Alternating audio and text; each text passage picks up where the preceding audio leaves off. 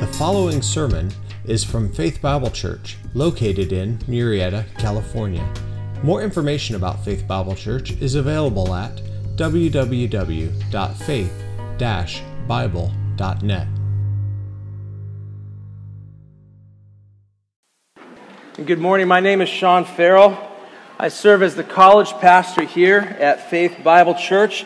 I'm stepping in for our, our beloved teaching pastor, who, if you read his weekly letter this week, he uh, had shoulder surgery on Wednesday. Uh, it was extensive surgery. He was having his shoulder replaced. So it was a pretty big deal, and he is came through the surgery fine, and he's recovering okay, but he's home resting. And uh, if you would pray for him as he recovers, and also pray for Jean uh, as she recovers with him, as she takes care of him. In the spring of 1519, the Spanish conquistador Hernando Cortez set sail with 600 men on a fleet of 11 ships. They headed out to the New World.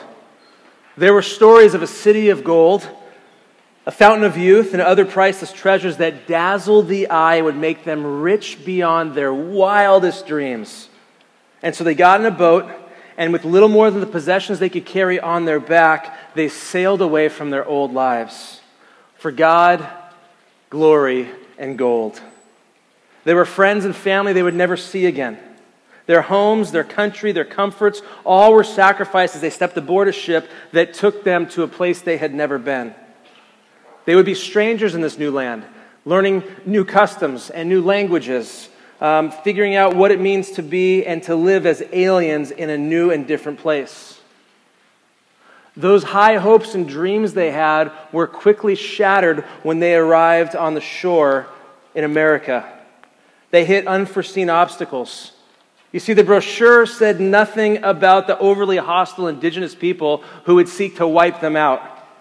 There was no mention of these newfangled animals these deadly predatory animals who would seek to kill them, nor of the tropical diseases that were ravishing their ranks. And so I wonder how long it took for the first guy to say, I want to go home. This is too hard. I don't want to suffer. I didn't ask for this pain. I'm not ready for this kind of sacrifice.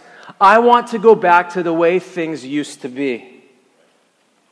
As Christians, we can relate. We too have left behind our old lives. Our testimonies certainly contain that section what my life was like before Christ.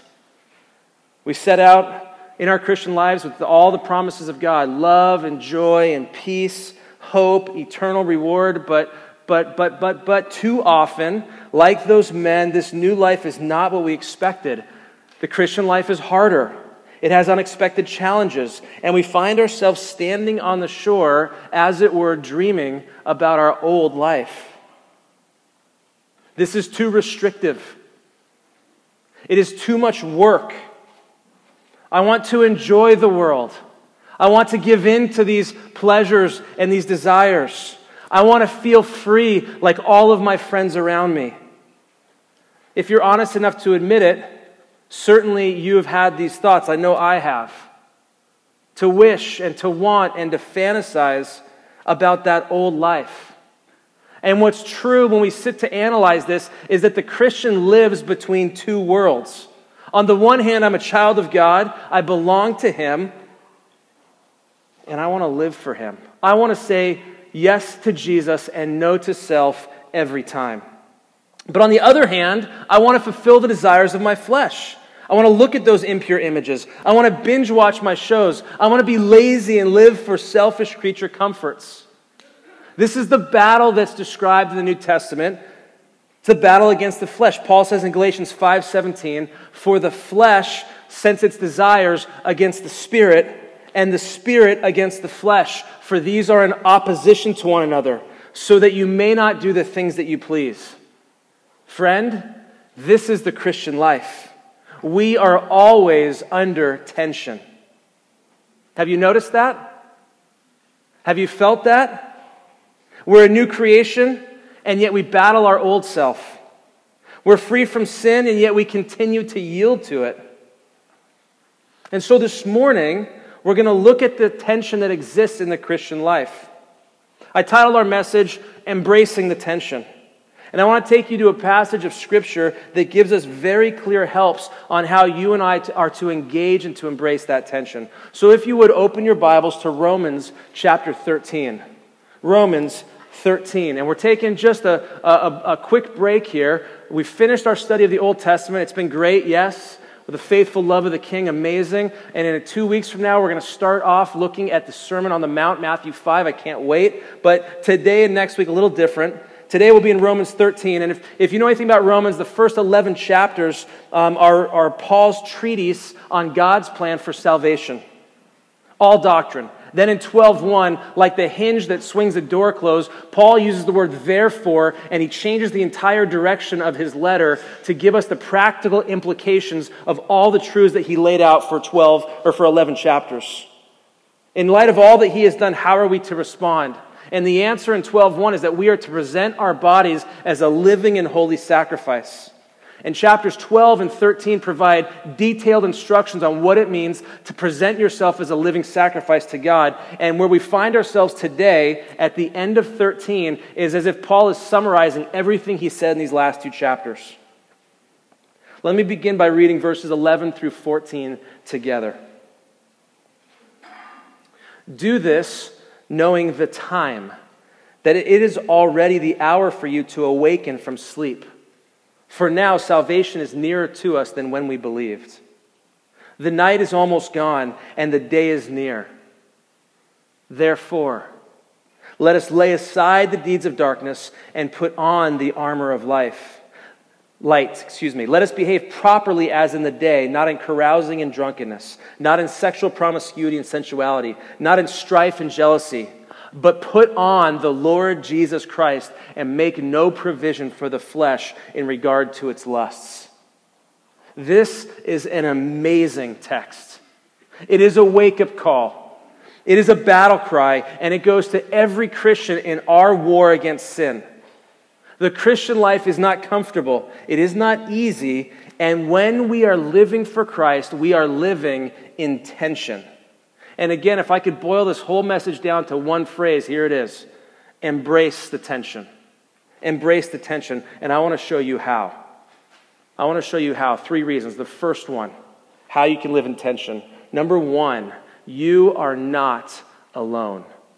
You are not, I did this first hour too. You are not home yet. I don't know why I keep saying that. It's not you're not alone. You're sitting around with a lot of people here. You are not home yet. It's right there. Look back at verse 11. He says, Do this knowing the time. Do what? Do what? Well, we don't have time, but to live out all that I just told you in chapters 12 and 13 about offering yourself as a living sacrifice. Do those things knowing the time. Well, what time is it? Is it reference to the fact that it's 9:56 a.m. Pacific Standard Time on August the 13th, 2023? No. This is speaking about the realm of human history. What time is it on the divine clock? What time is it in the age of man? Well, we might think this is a pretty good time in the age of man, right? It's unprecedented in the technological, scientific, scientific and medical advances around us. Our world continues to shrink as we become more and more connected by devices that interact one to another in even the, the most remote parts of the globe. You carry a computer in your pocket. People live longer and are healthier. We're sending people into space as tourists. there are self driving cars. I just saw something that said there's a, a self flying car or a flying car that's coming, just got FDA approval sometime recently. Crazy. Back to the Future is coming. Uh, we live in the greatest country in the history of the world. The economy is cruising along. We have air conditioning. we have money in the bank. Take family vacations. Opportunities abound in school and in career and in life. We're farm to table. We're organic loving, locally sourced fanatics. You have your daily routines, you have your specialty coffee drinks, you have your creature comforts. The kids are excelling in school and in sports, and life seems to be going pretty good in this age of man. So, what time is it?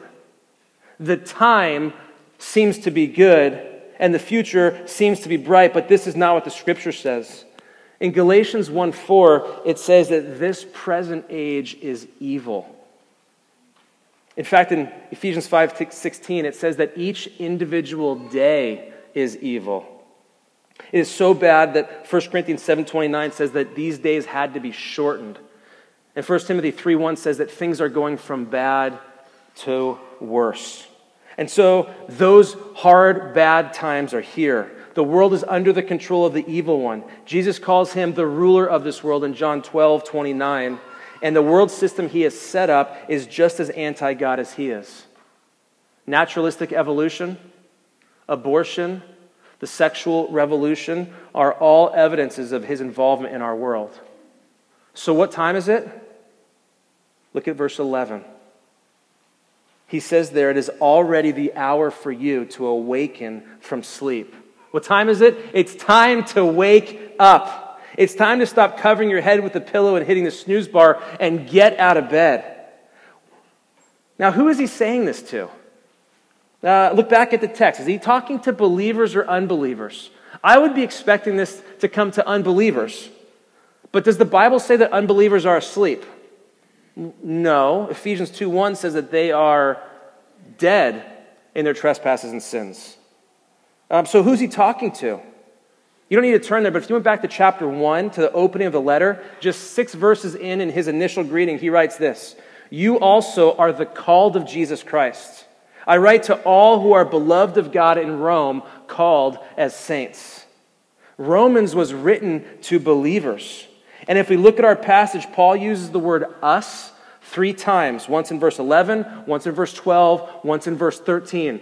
Plural noun, plural pronoun, excuse me. So, who has fallen asleep? The church at Rome has fallen asleep. And the simple reality is that Christians can fall asleep. Are you asleep, Christian, right now? Fortunately, I can see you, and most of you are awake right now. But in the spiritual sense, do you, let's take a quick test. Do you notice the evil in the world around you? Are you broken over it? Do you feel that the sin in your life is not that big of a deal? That it's not really that bad? Are you concerned over the lostness of your friends, your coworkers, your family? Jonah fell asleep on a boat when he was supposed to be preaching. Peter, James, and John fell asleep in a garden when they were supposed to be praying. Christians fall asleep in church all the time. It's the inactivity, the idleness, and doing very little for Christ that defines sleep. Characterized by lethargic, even apathetic, indifferent, and careless attitude. There is no sense of urgency. There is no fire burning. Um, but Paul comes into our bedroom and he is calling us with an apostolic wake up call get out of bed. Realize what time it is. Why? Look at the end of verse 11. Why? Because salvation is nearer to us than when we believed. The clock is ticking. Our salvation is coming nearer. But wait a minute, aren't we already saved? Well, yes, I put this in your outline. Ephesians 2:8, speaking in the past tense, says, For by grace you have been saved through faith. And certainly 1 Corinthians 1:18 says that currently, presently, we are being saved. And 1 Peter 1 5, looking to the future, says that it is a salvation ready to be revealed in the last times. And so there is a progressive salvation in the life of the believer. There was a distinct moment that you were saved. The Bible or, or, theology, theologians call this justification. You live in the present blessings of that salvation. There's a future day where you will realize the hope when you are in glory with Christ. But Paul's point here is that you are nearer than the time when you believe in verse 11. You are marching toward that day. Whether you've been saved for 30 days or for 30 years, we're looking to that moment when our faith will turn to sight and our prayer will become praise. And here we are in this middle ground. in this season of tension between the two advents of Jesus Christ. Before his first coming, the world lay in darkness and in sin. He is coming again, and after his second coming will be the full unveiling of glory and holiness and all that is the realization of our hope. But today, you and I live between these two worlds.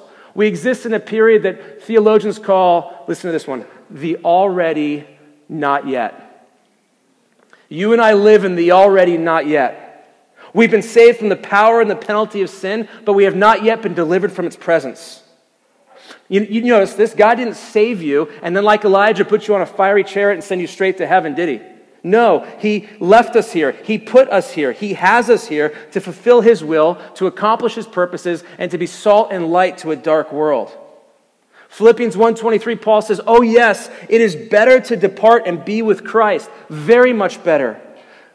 Heaven is better, but friend, there is still work to do." And to give us a little bit of motivation, Paul says in verse 12, look there, he says, "The night is almost gone and the day is near." It's almost over. The day is coming. Look there at verse 12. He calls it the day. Notice the specificity, the definite article. There is a very specific day that he's referring to. That day is drawing near. Acts 17:31 says that that day is fixed by God himself. Matthew 24, 36 says that of that day, no one knows of the hour of it except the Father himself. And what is that day? James 5 8 says, It is the coming of the Lord. In Hebrews 10:37, it says that he will not delay. In Philippians 4 5, it says that he is near. And Jesus himself said, Be on the alert, for you do not know which day your Lord is coming. The trumpet will sound, the dead will be raised, and Jesus will be revealed in glory. And this is the dawning of the day. But on that day, he will put an end to sin. On that day, he will abolish death. On that day, every tear will be wiped away. On that day, all suffering and pain and struggle will be finished. On that day, he will bring us home. The nighttime of sickness will soon be over.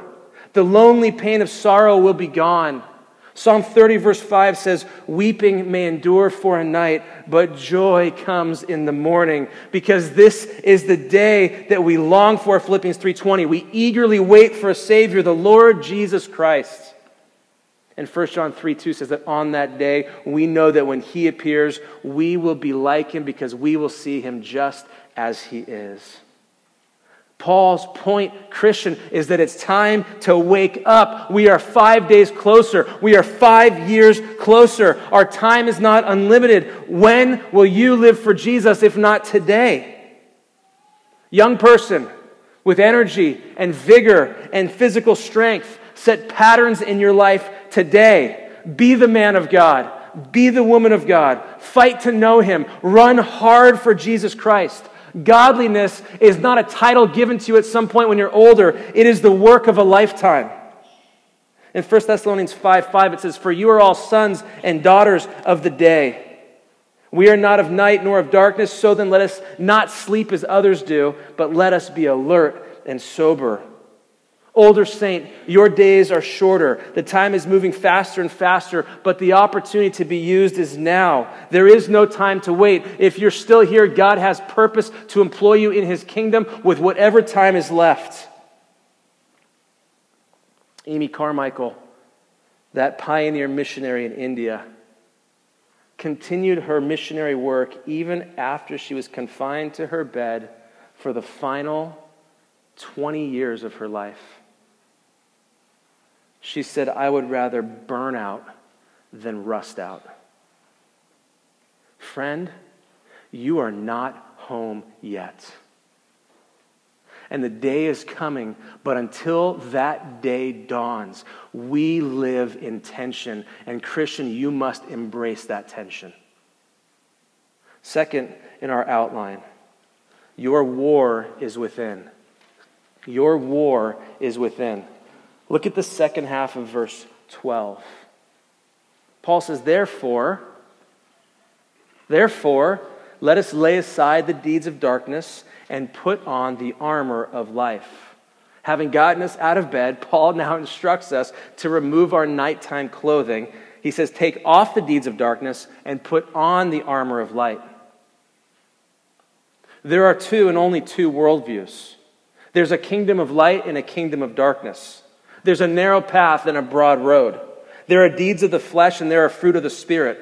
There is the domain of Satan, who is the prince of the power of the air, and there is the dominion of Jesus Christ, who is the prince of peace. You do not exist partially in one world and partially in another. You are either in the light or you are in the darkness. You are in the battle um, fighting against sin or you are fighting on behalf of your sin. Every Christian stands in the light, and yet every Christian still struggles with sin. Why? Because verse 14 tells us we're still in our flesh. And while the power of sin has been broken, it's still very present in our lives. And those same desires that existed before I was saved still exist in us today. That's the tension that we face. And this is the tension we must embrace. There is a war happening within every one of us. And Paul gives us these two contrasting, two opposing, two verbs in this sense. We are to put off and we are to put on, lay aside and take on. These two things are there, and over and over, these are the commands of the New Testament. To lay aside, literally for them, meant to take off a piece of soiled clothing, to put it aside, or even to just throw it away. The deeds of darkness, he says, are to be removed, discarded, and thrown out of our sinful lives.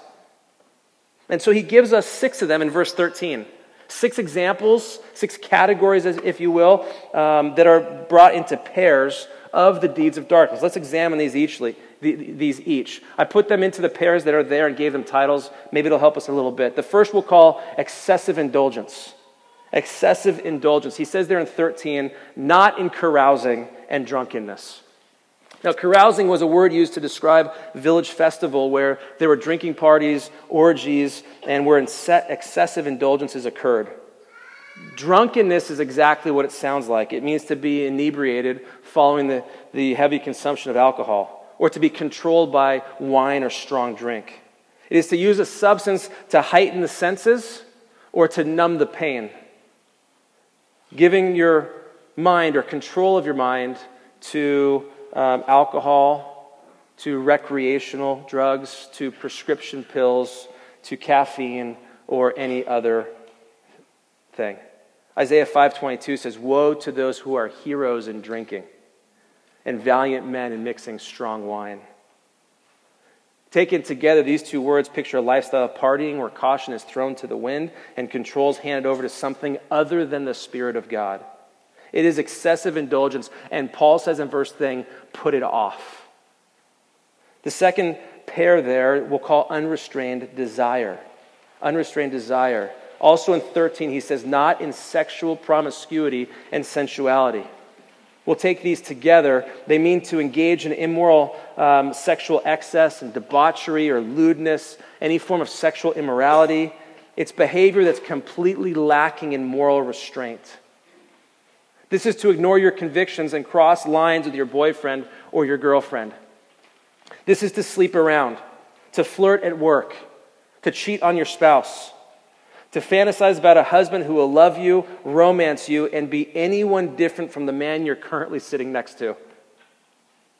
This is to use your phone, your iPad, your computer, your TV as a portal into the world of pornography and uh, sexually explicit material. 35% of all internet searches are related to pornography. When, when somebody opens a web browser, one third of the time it is to look and look after, look for sin. One third of those searches are made by women. Almost 90% of them are made from a smartphone which means for those of you who have given that iPhone to your child as a birthday present, you have just opened Pandora's box. Porn is the great exchange. It trades the worship of God for the worship of sexual fulfillment. But instead of worshiping in the house of God, you worship in front of your iPhone. Instead of presenting your body as the alt, uh, excuse me, your body on the altar as a living and holy sacrifice, Romans 12:1. You instead have presented your body at the altar of the false god of sex. And like the people in Ezekiel 14:3, you have set up an idol in your heart. And every time you give yourself to that idol, it strengthens its hold over you. And the object that originally promised freedom has now bound you under the yoke of slavery. But the desire is so strong that in the moment of sin, you would trade your eternal soul for temporary sexual satisfaction. Like Esau, you would trade a bowl of soup for your inheritance. So many have traded their undying souls for a fleeting moment of pleasure. It is madness. It is utter folly. But does it not speak to the tyranny and power of this sin? 2 Peter 2:19 says for by what a man is overcome by this he is enslaved.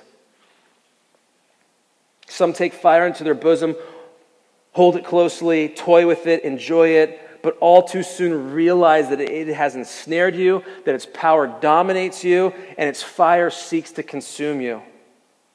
Do not be like the man in Proverbs 7:22, where it says all at once he follows her as an ox goes to the slaughter, he does not know that it will cost him his life. There is a war raging for your soul. The stakes are high, and like Cain, sin is crouching at the, at the door and it desires to master you. And Paul comes in Romans 13 13, and he says, Lay aside all unrestrained desire. Lay aside all um, excessive indulgence. And thirdly, lay aside all selfish ambition.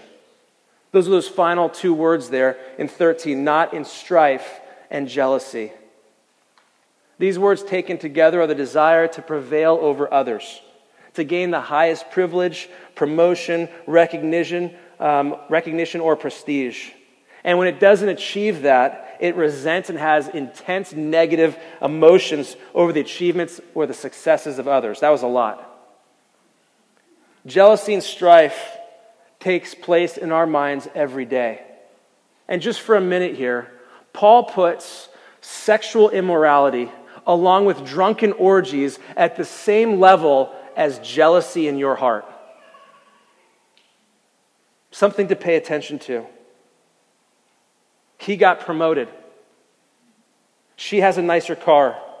They have a better house, more friends, a better Instagram life.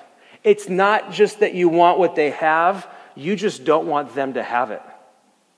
Instead of viewing others as fellow members of the body of Christ, we become rivals in our hearts. We compare ourselves to them, compete against them, and when we don't stack up, we wish harm on them. It happens at work when that guy in the office next to you gets a raise or recognition.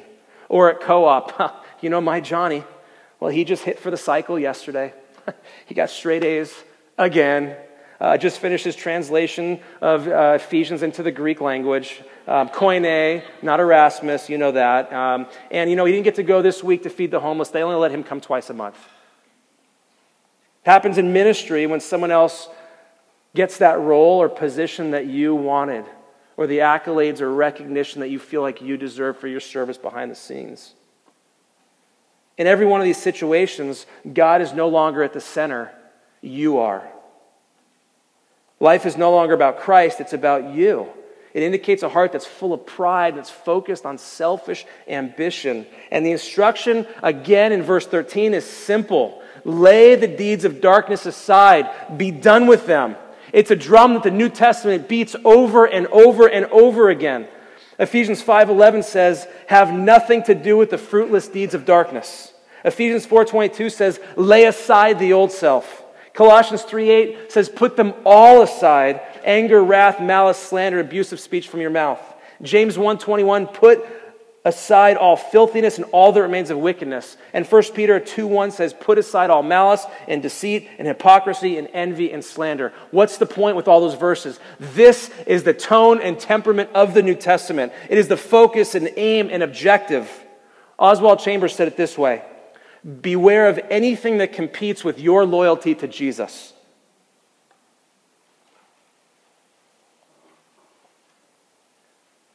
My family recently returned from a uh, vacation to Lake Powell. We were on a houseboat for about a week. It was phenomenal, so fun, awesome.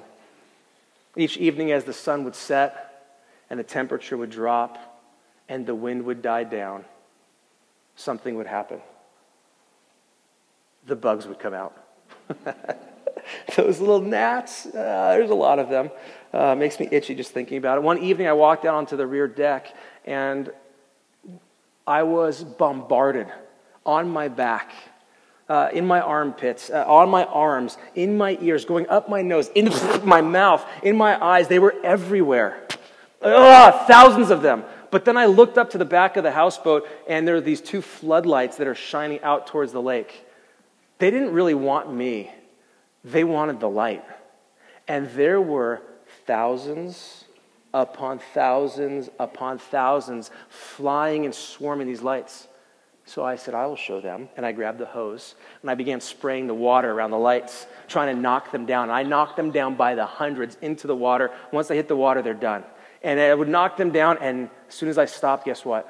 Shh, thousands in the lights. I did this for quite some time, and I finally gave up. They had no regard for the danger. They had no regard for the consequences of their actions. They had no regard for anything but to get what they wanted most, which was that light. And I think too often we are just like those moths. We know that there is danger in our sin. We know that there are consequences, and yet we find ourselves uh, drawn to, uh, even magnetized towards sin. The battle rages in our hearts, that rebel force of lust, the overwhelming power of depression, the intense feeling of anxiety. And Paul says, put them away and be done with the deeds of darkness. This, this is that tension. The tension is that inside of each one of us, as we live in the flesh, we still battle with these old desires. And so, Christian, you and I must embrace that tension. John Owen said it this way be killing sin, or sin will be killing you. Christian, you are not home yet. The war rages within you, and you must embrace the tension. Brings us to our final point, number three in your outline. It is because you serve a new master. Embrace the tension because you serve a new master. And this really is the heart of this passage. Such beautiful words. It is the very center of the Christian life. Look at 14. He says, But put on the Lord Jesus Christ. It is so simple, isn't it? So modest, so unassuming. Right here in verse 14 is the precious remedy against all of Satan's devices. It is the repellent to sin. It is the death blow, the chain breaker. In this command, we find the answer to all of our problems and fights with sin. Now, to put on Jesus Christ happens at the moment of salvation. From that place of desperation, life before Christ, you cried out to Jesus as Savior to take away your sin. You called out in faith, saying, I can't do this on my own, only you can. And you put yourselves into His hand. And He cleansed you from all righteousness. And He took away the heart of stone and gave you a heart that beats, a heart of flesh. And He made you alive in Christ. In Galatians 3:27 it says, "For all of you were baptized past tense into Christ, and you have clothed yourselves with Christ." We have, past tense, been clothed with Christ. We have donned his robe of righteousness so that when God looks at us, he sees the perfection of Jesus Christ and not our sinful ways. Praise God. But there is more to putting on Christ than just the moment of salvation. Because notice in 14, Paul does not refer to him as Jesus our Savior, as he did in 2 Timothy 1.10. He does not refer to him as Jesus our high priest, as Hebrews 3.1 does. He doesn't even call him Jesus, the Lamb of God, as John does in John 129. Look back at 14. He says, Put on the Lord Jesus Christ. He uses a different title. He gives him the name Master, Owner, Lord. In the past, there was an old master that ruled and dominated and enslaved you. It was your sin and your flesh. The chain has been broken. The old man is dead. You have a new master, and his name is the Lord Jesus Christ. He is the one to whom all authority has been given, Matthew 28. He is the one who sits at the right hand of the majesty on high, Hebrews chapter 1. He is the one who holds the keys of death and of hell itself, Revelation 1. And he has a name written on his thigh and on his robe, Revelation 19, that says he is the King of kings and he is the Lord of lords. MacArthur says it this way He is Lord, and those who refuse him as Lord cannot use him as Savior.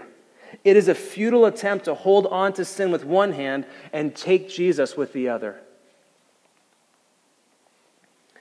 And so we come to him as Savior and we submit to him as Lord. To put on Jesus Christ, practically speaking, is the deliberate conscious acceptance of the lordship of the Master, the placing of all things under his control. Every thought, every desire, every emotion, every word, and every deed. But there's more in this verse than just lordship. In describing the idea of putting on Christ, Charles Wesley said it is a strong and beautiful expression for the most intimate union with Him.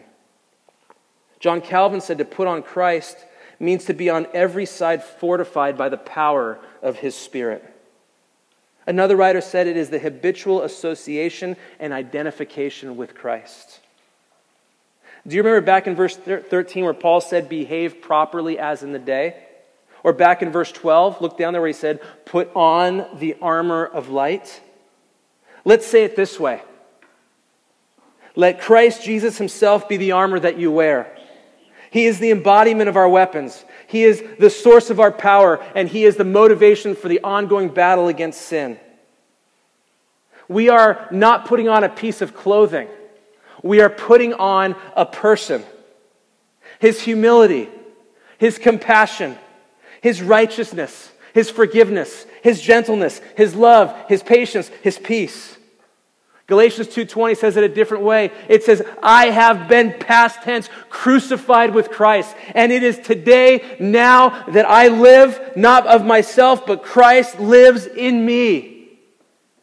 Galatians 5:24 says it even different from that. It says, "Now those who belong to Christ have crucified their flesh and its lusts." But it says there in verse 25, "If we live by the Spirit, let us also walk by the Spirit." To put on the Lord Jesus Christ is to live and have Christ live in me. To put on the Lord Jesus Christ is to be continually, always filled and controlled by His Spirit. and so we come to Him because He dispenses grace and help in time of need, because He promises never to leave us or forsake us, because in Him we have all that we need for life and godliness. Because even in our failures, when we sin in the same things over and over again, He accepts us back and cleanses our hearts. Because He is our hope and because He's the only remedy for our sin.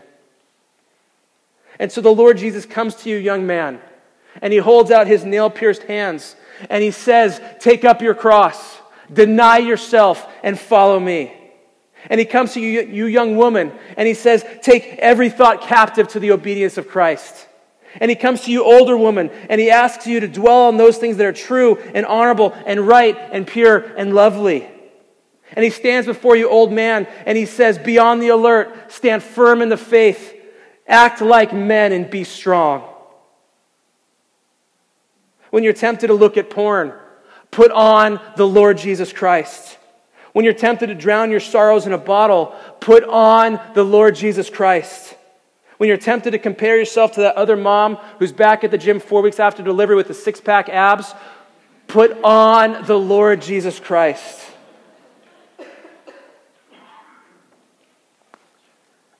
John Piper said, We must fight fire with fire. The fire of lust's pleasures must be fought with the fire of God's pleasures. If we try to fight the fire of lust with prohibitions and threats alone, we will fail. We must fight it with the massive promise of superior happiness. We must swallow up the little flicker of lust pleasure in the happiness of knowing Jesus Christ. But this is not where it ends. Because there's one more phrase in verse 14, one more final command to end the section. He says there, make no provision for the flesh in regard to its lusts. Lust is that strong internal desire that wants what it wants. It is that craving that will only be satisfied when its need is met. You know what baits you, you know what tempts you, you know what you're drawn to. It'll be the first sin you confess when we take communion today. Get it in your mind. The lust of the flesh, the lust of the eyes, the boastful pride of life. Is it pleasure? Is it power? Is it possessions? In this verse, instruction in 14, Paul says, make no provision for it. That word in the Greek is to think about it ahead of time. It is to have plans to satisfy it. It is to allow the thought to linger in your mind. The command here is not to allow the lust of your heart to linger, to give it no ground, no quarter, not an inch. When your flesh, flesh asks you, What's in it for me? What do I get? The answer is nothing. Richard Baxter, the Puritan, said, Lay siege to your sins and starve them out by keeping away the food and fuel which is their life. Make no provision for the flesh. Jesus said, If your right hand causes you to stumble, cut it off. If your right eye causes you to stumble, pluck it out. It's better to enter heaven with one less body part than it is for your whole body to go to hell. Take radical action. Sin is not to be trifled with. It is not to be entertained by. It is not to be ignored or downplayed. Listen, the old man is dead and you can make progress in holiness today. So instead, cut off your sin. Get the TV out of your bedroom. Break up with him today. Stop hanging out with those friends. Get rid of those clothing. That, clo- that cloth, clothing's, wardrobe. Take out your smartphone and smash it with a hammer. And when someone asks you why you have a flip phone, tell, us, tell them it's because I love Jesus more than my sin. You are dead to sin. Live like it. Matthew Holst said, you cannot look at Jesus and look at porn at the same time. You have to stop doing one to do the other. A living, breathing relationship with the Savior of the world will drive porn out of your life quicker than anything else. When you turn your eyes to Jesus, there isn't room for anything else in your heart because He fills it up. The psalmist says it much better. In Psalm 16:11, he says, "In your presence is fullness of joy, and at your right hand there are pleasures forevermore." This is a promise. There are pre- pleasures, there is satisfaction, there is joy in Christ. He is the pearl of great price. He is the treasure that is beyond measure. And you are created to value him more than anything else in this world we need to wrap, but we have seen that in our Christian lives, there's a tension that exists. And I wanted to bring you to a point today where you would embrace that tension. And now you understand from this text that it's because we are not home yet. That is because there's a war within us. And that it's because we serve a new master that that tension exists, and now we need to wake up and go to war. For some this morning, you have never put on the Lord Jesus Christ. You've come to church, you've been about all the festivities and things we do on Sunday, but you have never truly embraced Christ as your own. Come to Him this morning. He will clothe your nakedness, take your sin away, and give you Himself. For others, we put on the Lord Jesus knowing that all sin, past, present, and future, has been paid at Calvary, that we are no longer under sin, but that we are under grace.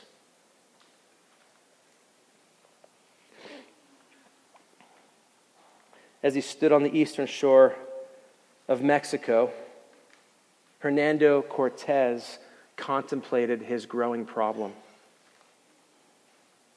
His men wanted their old life back.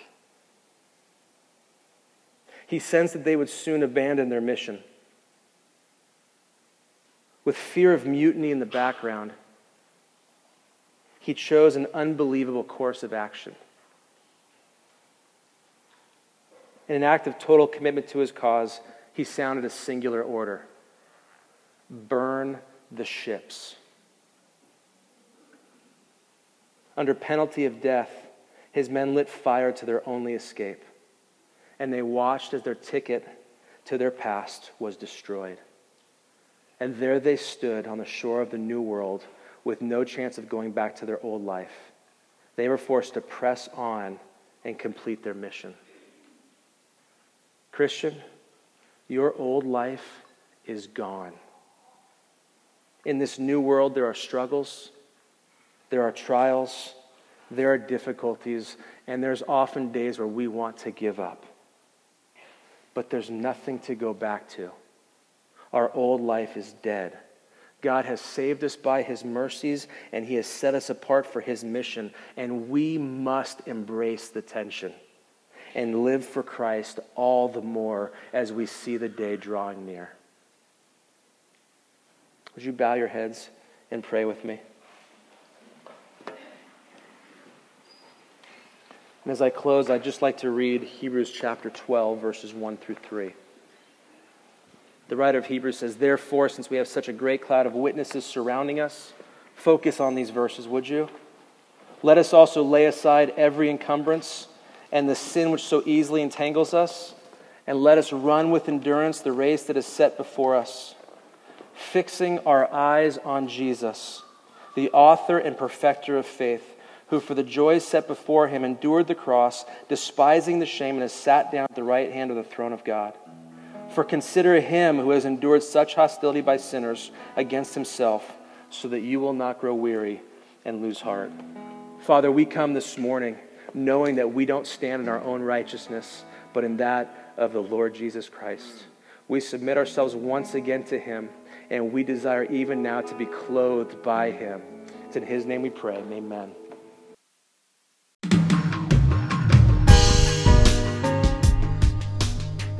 Thanks for listening today.